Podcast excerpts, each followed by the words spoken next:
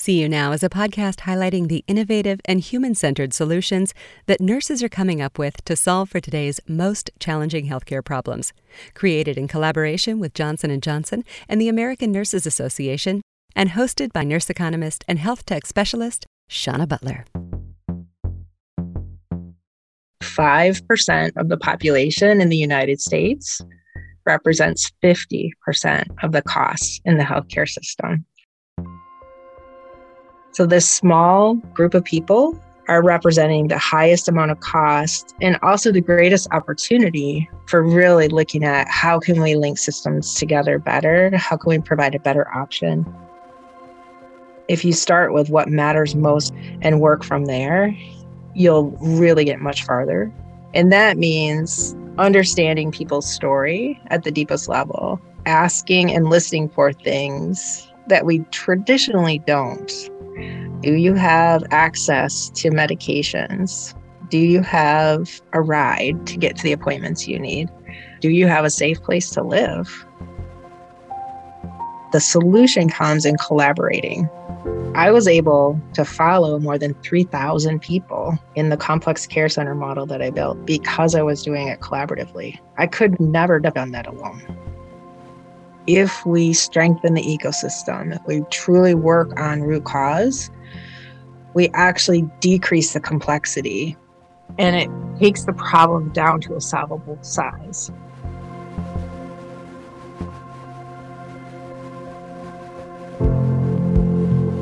Welcome to See You Now. I'm Shawna Butler. Complex care is, well, complex. Without necessarily knowing it as a discipline, we're all familiar with and touched by the faces, lives, and stories of complex care. They are people of all ages in our neighborhoods, faith communities, schools, homeless shelters, living on our streets and park benches, and beloved family members in our homes who experience a range of medical, legal, behavioral, social, housing, employment, and transportation problems or crises. Sometimes they are cascading events, with one thing precipitating or compounding the other. Other times, they occur in cyclical, recurring, or relapsing fashion. And sometimes they just happen all at once. The US spends more on healthcare than any other industrialized nation. And so much of that spending is concentrated on a small percentage of the population for whom behavioral health, housing, and social needs are major contributors to poor health, unstable lives, and disconnection from family and community. In this episode, we meet a nurse who uses data and an array of community partners to discover, by name, the people with the most complex situations. And we learn that by listening deeply to their stories, asking the less common health questions about housing and transportation, and bringing together the family of social services key in addressing their circumstances, then indeed complexity becomes simplified big problems get solved, and lives and communities grow stronger.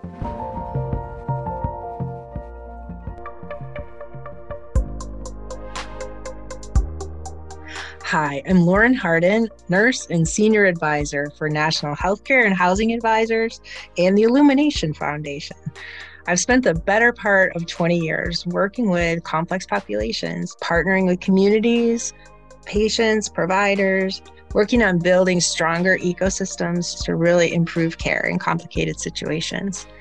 I've worked with everyone from hospice, palliative care, children's palliative care, all different populations, communities, states, governments, multi site health systems, helping them to build programs, interventions, connected systems to really improve care for some of the most underserved and complex populations in our country.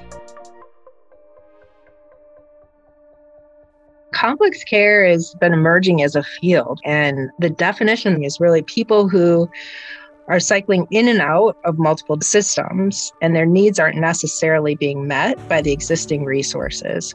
So maybe people that have a combination of things happening, like someone who is 35 years old with serious persistent mental illness, like schizophrenia, who has had multiple incidences of psychosis ended up getting arrested by the police when they were psychotic, might have a felony record, unable to get a job because they have a felony record, and is homeless and doesn't have access to behavioral health care because they can't work because of the felony record.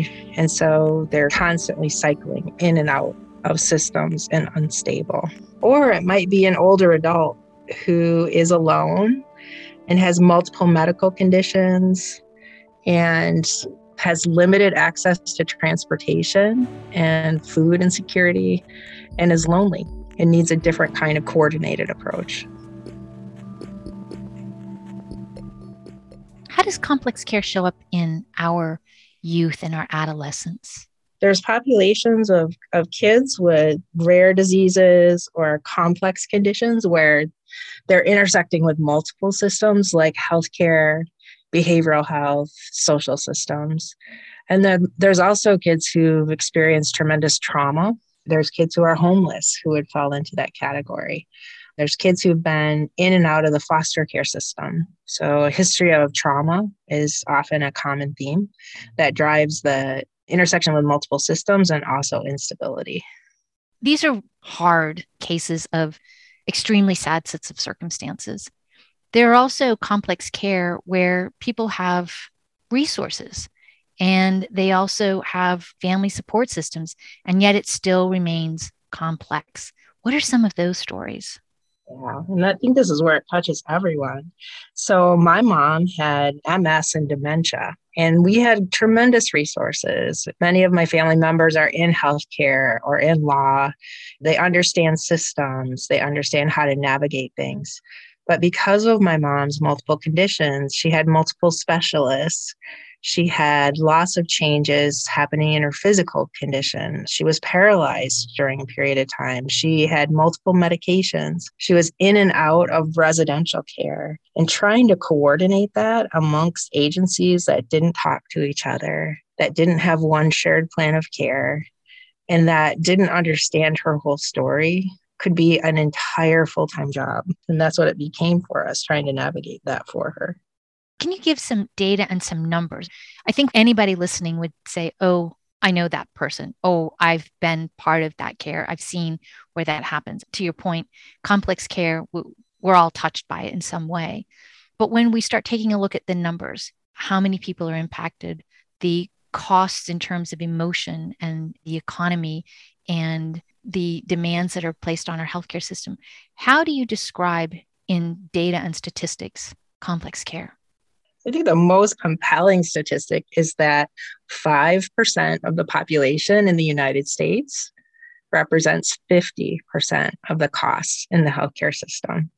So, this small group of people are representing the highest amount of cost and also the greatest opportunity for really looking at how can we link systems together better? How can we provide a better option for this group? So healthcare now is 18% of gdp that's a huge impact on our economy in every direction. So understanding how do we stabilize those costs? How do we serve those populations better? And create systems that actually integrate and provide health and healing is really worth investing in. What would be the best way to approach this question around models that address the complex care and the complex populations? Um, yeah, as you say, it's such a big, complex question. So many words, I know. What are the simple things that we can do to remove complexity in our healthcare system for everybody? Let's start there. Yeah. So, one thing is really understanding people's story at the deepest level. And that means asking and listening for things that we traditionally don't. So we're well trained to listen to medical needs, but we haven't in the past always asked about do you have a safe place to live? Do you have access to medications? do you have a ride to get to the appointments you need? Those are really simple questions that anyone would say, well, of course you ask them, but we don't universally across the healthcare system.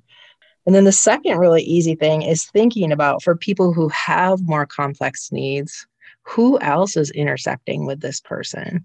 So, not just my primary care doctor or hospital, but is there a behavioral health provider? Is there a faith community? Is there a community health worker? Are there other agencies that are intersecting with this person? And how do we come together around a shared table to create an integrated plan of care? That's what I want when I'm getting healthcare. I want my providers to be talking to each other, and it's very possible to do. And there are structures emerging for that, and also payment emerging for that.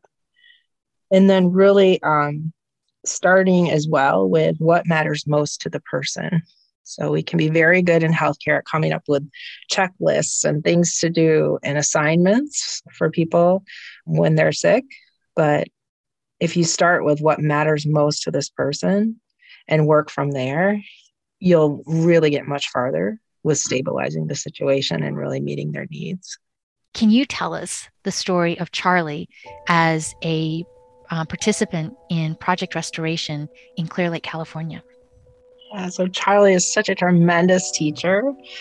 So as a, a, community member in Clear Lake, he was well known. He had many, many hospital visits, 911 calls, police visits for public disturbances. And people in Clear Lake knew who Charlie was, but they didn't have a coordinated approach to come together and talk with Charlie about what mattered most to him and what he really needed.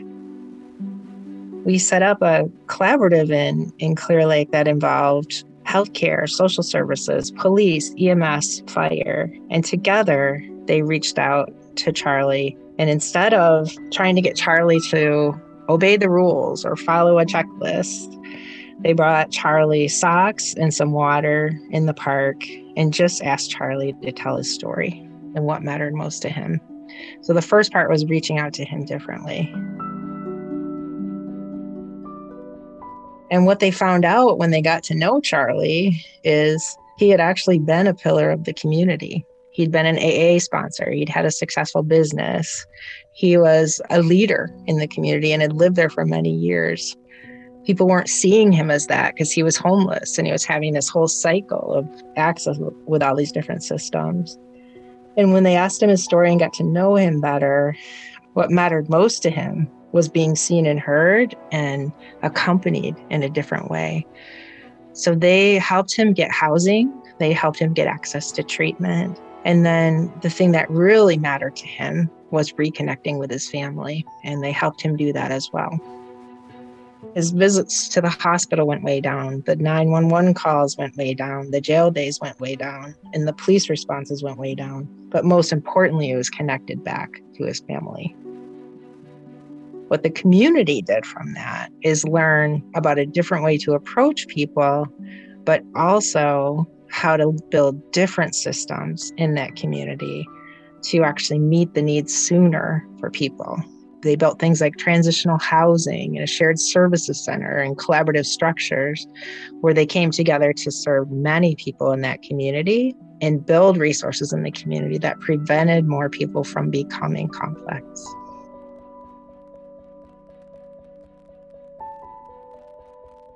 As you're describing that story, Charlie is one. And when you multiply that by the thousands of people who are experiencing homelessness or have fallen out of care, fallen basically out of society in many ways, this sounds like an incredibly expensive approach that I would imagine that some of the folks listening to this think, wow, as, as wonderful and as beautiful as that sounds and aspirational, we can afford to do that. you've had those conversations, right, Laura? yes. Well, the irony is we almost can't afford not to do it because we're spending so much more money in all these separate systems, responding over and over to a crisis we're not solving. So we're spending all kinds of dollars, not only in the healthcare system, but behavioral health and city and county government for these same people and by by not attending to what's really needed. And it's actually less expensive to deliver this and it frees up more resources. So think of if you stabilize at 5% and you release 50% of the cost in the healthcare system you have a tremendous amount of resource to um, redirect towards permanent change in communities. So intuitively it all makes sense.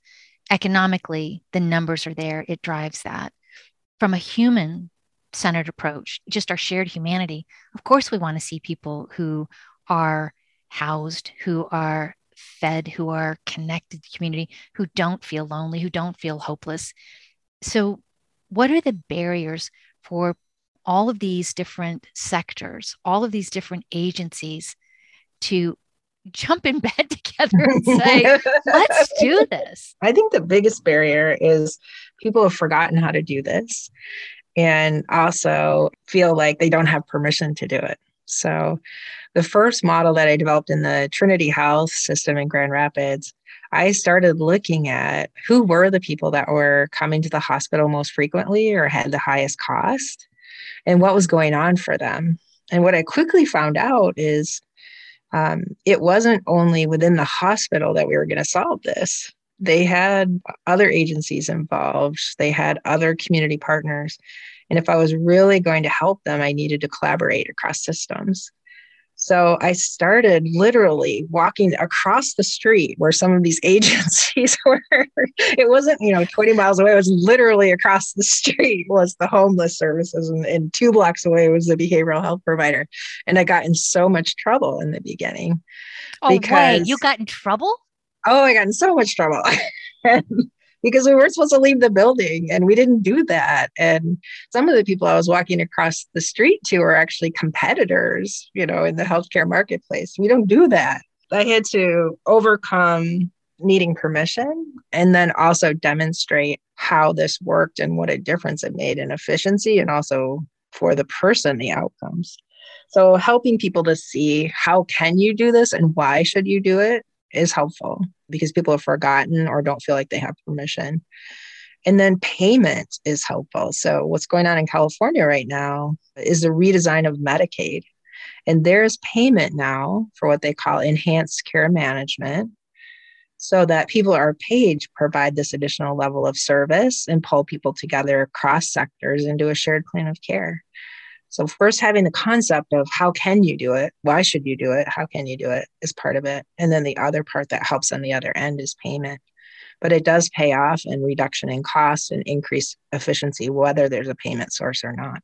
What are the numbers when you talk about the dimensions of um, cost savings, admissions, um, visits? How do you characterize them? So I'll give you the numbers from the model the return on investment was 23%. Reductions in inpatient and ED visits, unnecessary visits, were greater than 40%.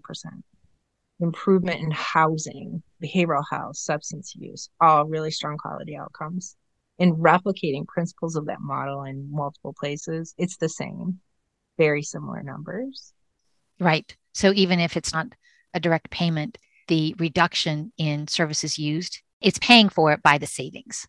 Yes. And by the providers coming together across sectors, each agency individually isn't trying to solve this complex problem alone.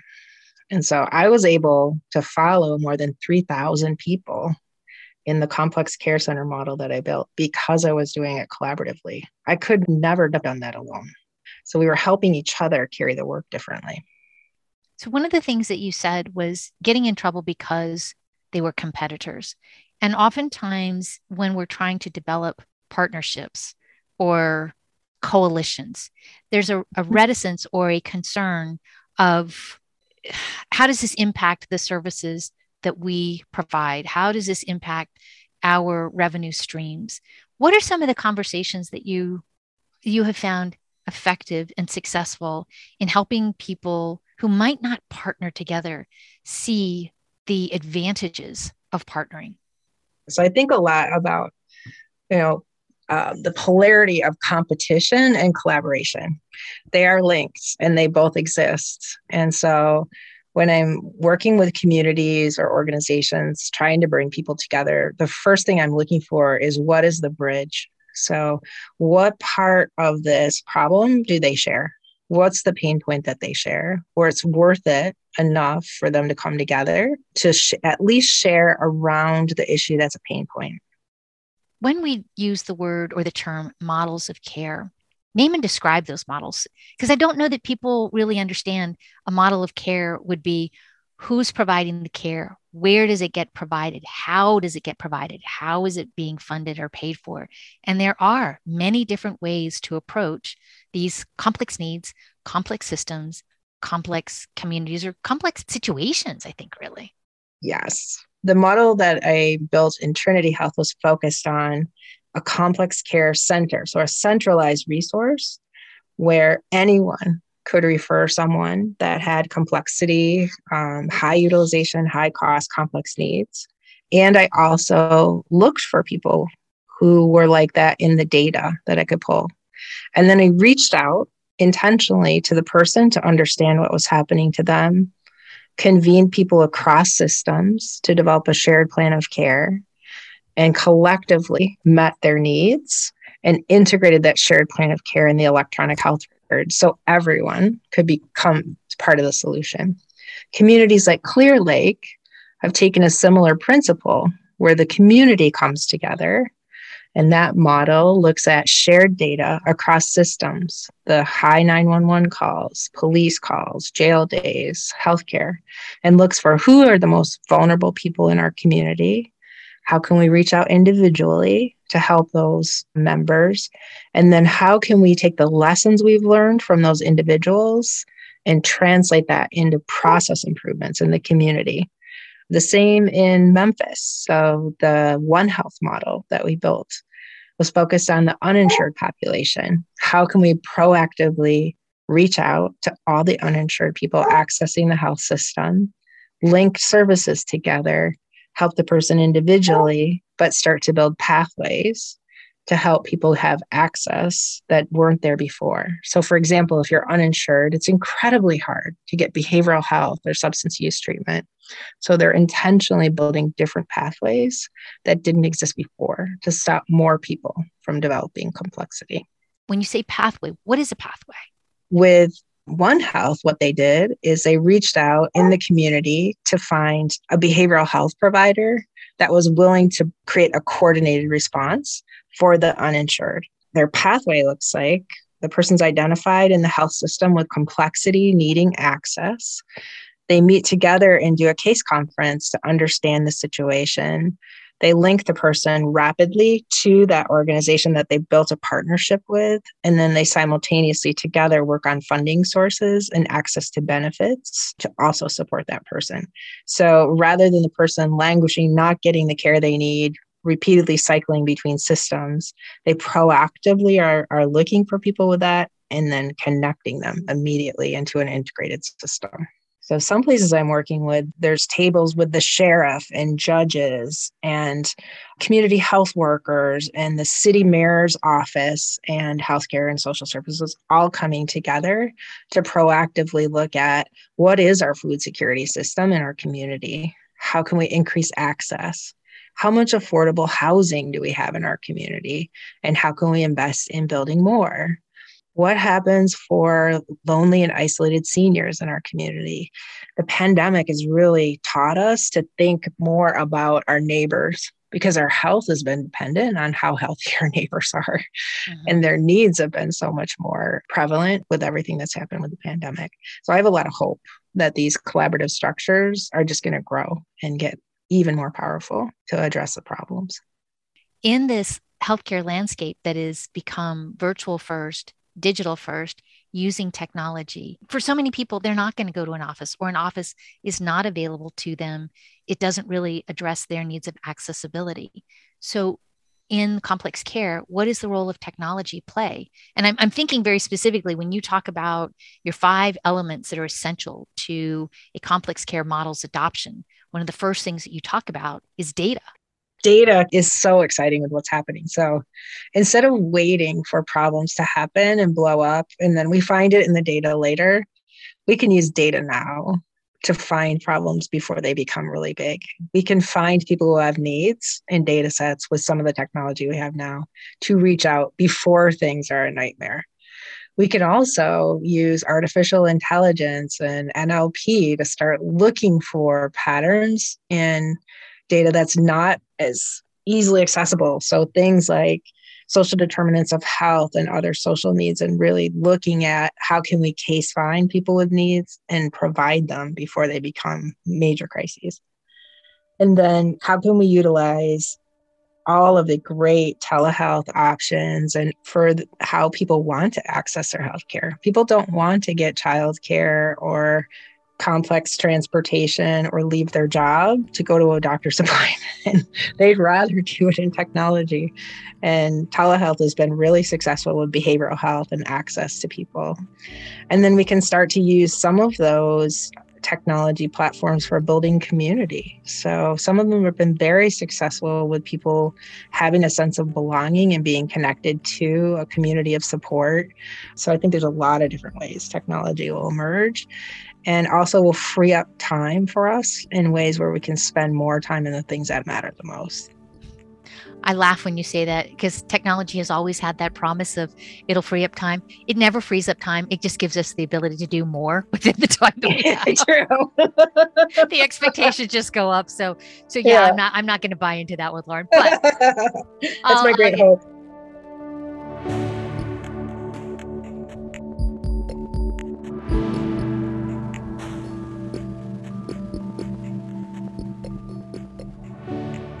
One of the things that I am most intrigued by it is a movement that's understanding that being at risk for becoming homeless, that is a key moment to do things that have not been traditionally thought of as healthcare. Yes. Um, yeah. So do you want to say more about that? Yeah, one of the programs or projects I'm really excited about is in Louisville, Kentucky, in the poorest zip code. The faith communities have come together from the African American churches and said, we want to build something different. So think of where you go when you're starting to get in trouble. And it's maybe to a pastor or a minister or a faith leader in your community. So they're hearing about things before it's a complete disaster. But yet they don't have equal access to the things we have maybe in the healthcare system or community systems like how do you get insurance benefits? How do you get medical legal support? How do you get help with affordable housing? How do you get these lanes of access for support? So, what we're doing is building together access to that within the church itself. The lack of affordable housing is such a huge issue in our country. I work with many different communities who are working on homelessness, and they are caring for families who are working full time and are homeless. Yeah. Or they're or they're working with seniors who are homeless. So I just joined National Healthcare and Housing Advisors as a senior advisor and the Illumination Foundation. Illumination Foundation is one of the largest integrated healthcare and housing networks to serve people who are homeless. It's a beautiful system where they have everything from street outreach to navigation centers for shelter with integrated primary care, behavioral health, substance use treatment. Those navigation centers serve as a hub and they connect to a community of houses where people transition to permanent supportive housing in small communities of six to eight people with case management and support to get jobs and benefits and stabilization. And then all the way up to a company that builds accessory dwelling units that can be used to quickly stand up affordable housing in markets. So I'll be working with Illumination Foundation, but on the national level, I'll be scaling initiatives that serve complex populations, underserved populations, and really being part of how much can we build national scale dissemination of some of the things we know are working and structures that help accelerate that. It feels to me that making sure that people have housing that feels like home is where health starts. It is. Housing is health. And what's really moved forward, especially in the last two years, is that data analytics and the financial analysis that are showing the traumatic impact that housing has, providing that safety and stability, has on reducing healthcare costs and other system costs. And addressing homelessness impacts ED utilization and availability of beds in the hospital. you can show that value case across the community, but the solution comes in collaborating across settings. When they're connected, it's much more efficient, it saves time. There's higher resolution of the problems that are happening for people who are homeless, and one system isn't trying to financially solve it. I think so much about how many people I talk to, whether they are a provider in their community or in their local health clinic, and the experience of taking care of one patient and one family, and the level of frustration that they feel because the system and our procedures and our policies get in the way of getting people what it is that they need. And they can't make those decisions to fix it. It requires people many levels of decision making above them to make changes so that it yes. does work in a way that doesn't feel like it's robbing you of the joy of caring for people. Yes. Yeah. I think one theme that I always hold is it goes back to the African proverb if you want to go fast, go alone. If you want to go far, go together. It doesn't matter what room I'm in, whether it's a small rural community looking at solving a complex problem or working with the federal government. How can we come together, connect resources, understand that if we strengthen the ecosystem, if we truly work on root cause, we actually decrease the complexity. We decrease more people from ending up in this very complex situation. So it's worth investing in.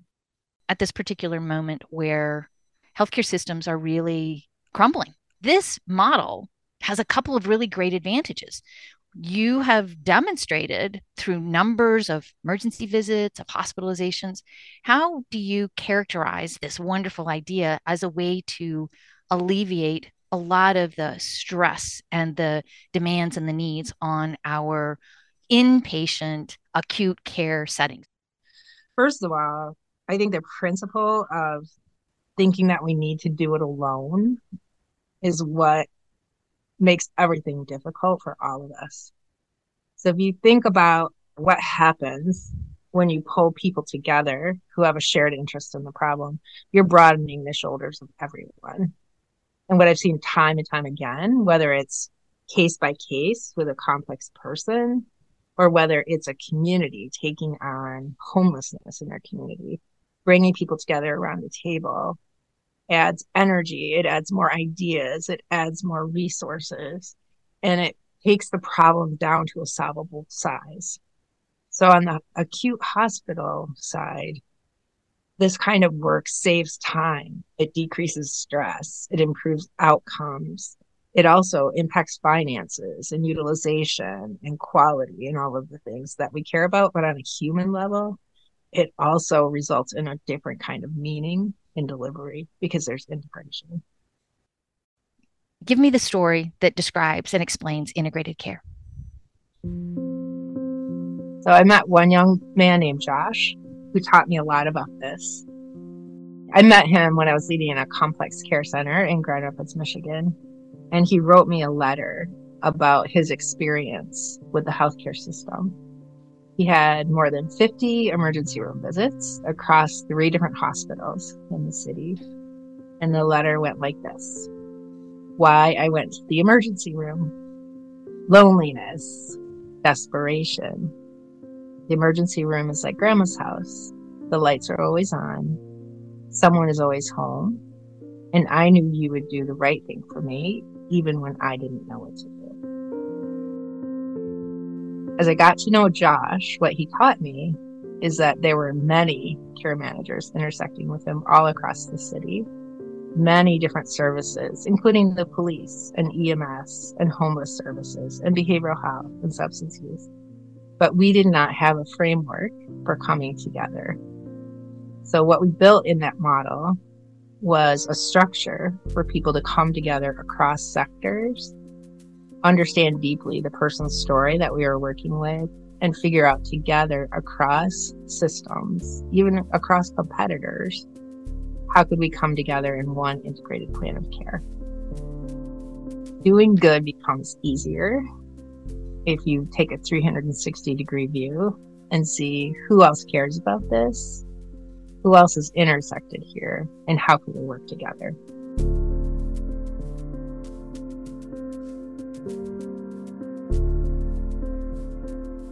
So that's the part I think that when we talk about framework and mm-hmm. structure, all of these partners, people who are in housing, education, jobs, transportation, heating, food, you've put together all of those agencies where they do intersect.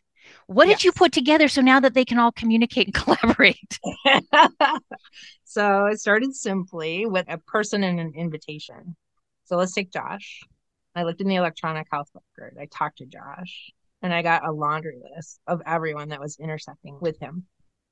And then I invited them all to a one hour case conference to talk about what was Josh's story, what were his needs, who did Josh trust the most, who did he have the strongest relationship, and who spent the most time with him, who had the most opportunity for permanent impact? What could our shared plan be? And who could lead? Who was really the trusted relationship for life? And then how could we integrate that plan in our systems so for my system we created a pop-up in the electronic health record with a succinct one page summary of what helped josh and who was on his team so anyone 24 7 could click a link and get it some people had a paper system. Some people had a phone triage on call system. They really depended, but you don't need necessarily technology to do it.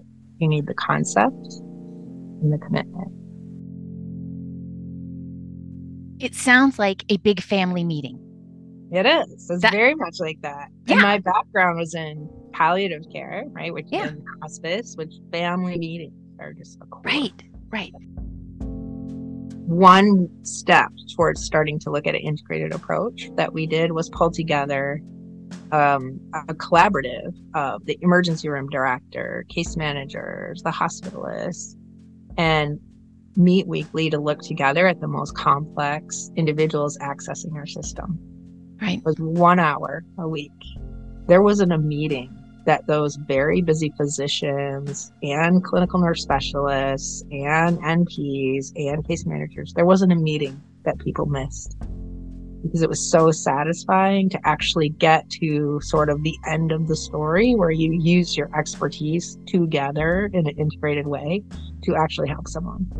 That's really remarkable that an hour of a conversation that's coordinating care doesn't require grant proposals, applications, or applying for benefits and eligibility. It's an hour of being on the same page and understanding this person's situation and their needs, and who's the best person with the existing resources in place to move them into a much better place of help. So, another really big system level issue has been the exhaustion and the depletion of our healthcare workforce. Many of them have decided, I don't want to be in the acute care setting. I'm not sure that I even want to be in the profession. When I hear many of those conversations, their frustration comes from I see people every day. I can't get them what they actually need. I'm either told it's not what we do, it's not something right. that's available. And so their level of frustration is what oftentimes is driving them to say, I can't take the injury to my soul yes. when I, I see people in front of me and I know what they need, but I can't make it happen. Yes. How is it that what you're doing and that other nurses are doing in moving out into the community, moving further upstream, is a rescue and a restoration of our healthcare workforce, particularly nurses? Where we looked at the most complex cases that were taking a lot of energy and also really were not getting solved and were it was so um, hard on the spirits of the people. When we came together and brought all of our different perspectives together we were able to come up with different ways collectively to help the person. That was so satisfying.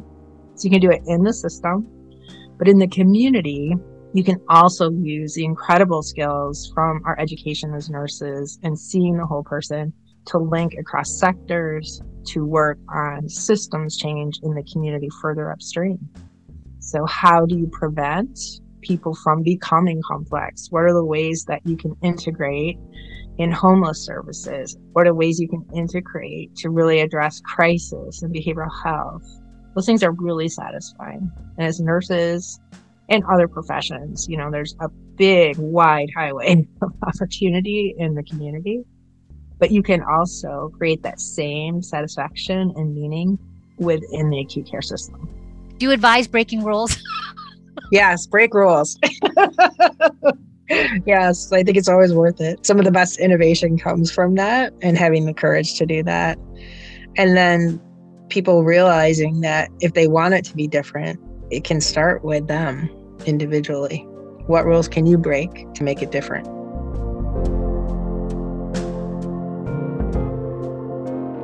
Nurse, rule breaker, and complex care model builder Lauran Hardin is a senior advisor for National Healthcare and Housing Advisors and the Illumination Foundation, where she uses data, stories, and community partners to discover what complex populations need most and the efficient person centered system to provide it. Starting at the root causes of poor health, which often include poverty, trauma, food and housing insecurity, one in every 14 Americans experiences homelessness at some point. The emerging field of complex care is improving health and well being for people and populations with complex circumstances by digging into the data, reaching outside their respective agencies and services, experimenting, innovating, and iterating with payers, policymakers, and philanthropists on new models to reshape care delivery at the individual, community, and system levels. In healthcare, complex patients typically intersect with a range of county agencies outside the walls of a clinic, from emergency services and criminal justice system to housing and employment services.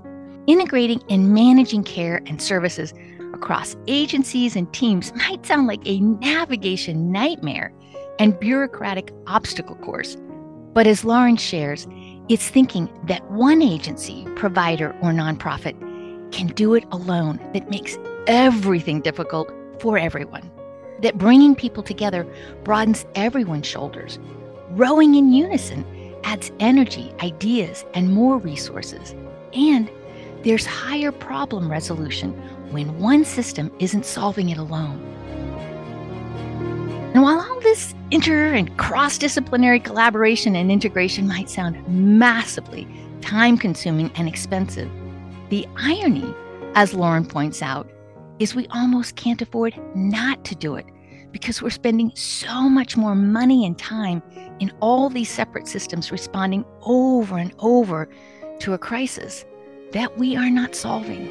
And when you truly know someone's story and what matters to them, it actually takes less time to deliver care, services, and success, prevents them from becoming more complex and homeless, and provides deep professional satisfaction, accompanying people to the full range of services they need for healthy, joyful, connected lives.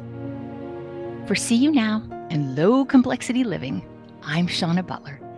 Thanks for listening. Nurses are transforming healthcare through innovation, compassion, and leadership. And Johnson & Johnson is proud to continue its 125-year commitment to champion nurses through recognition, skill building, leadership development, and more. The American Nurses Association is dedicated to building a culture of innovation. Nurses improve the lives of patients and communities through innovative thinking, empathetic connection, scientific rigor, and sheer determination. ANA is proud to support and advocate for our nation's most valuable healthcare resource, our nurses. For more information on See You Now and to listen to any of the earlier episodes in our library, visit seeyounowpodcast.com.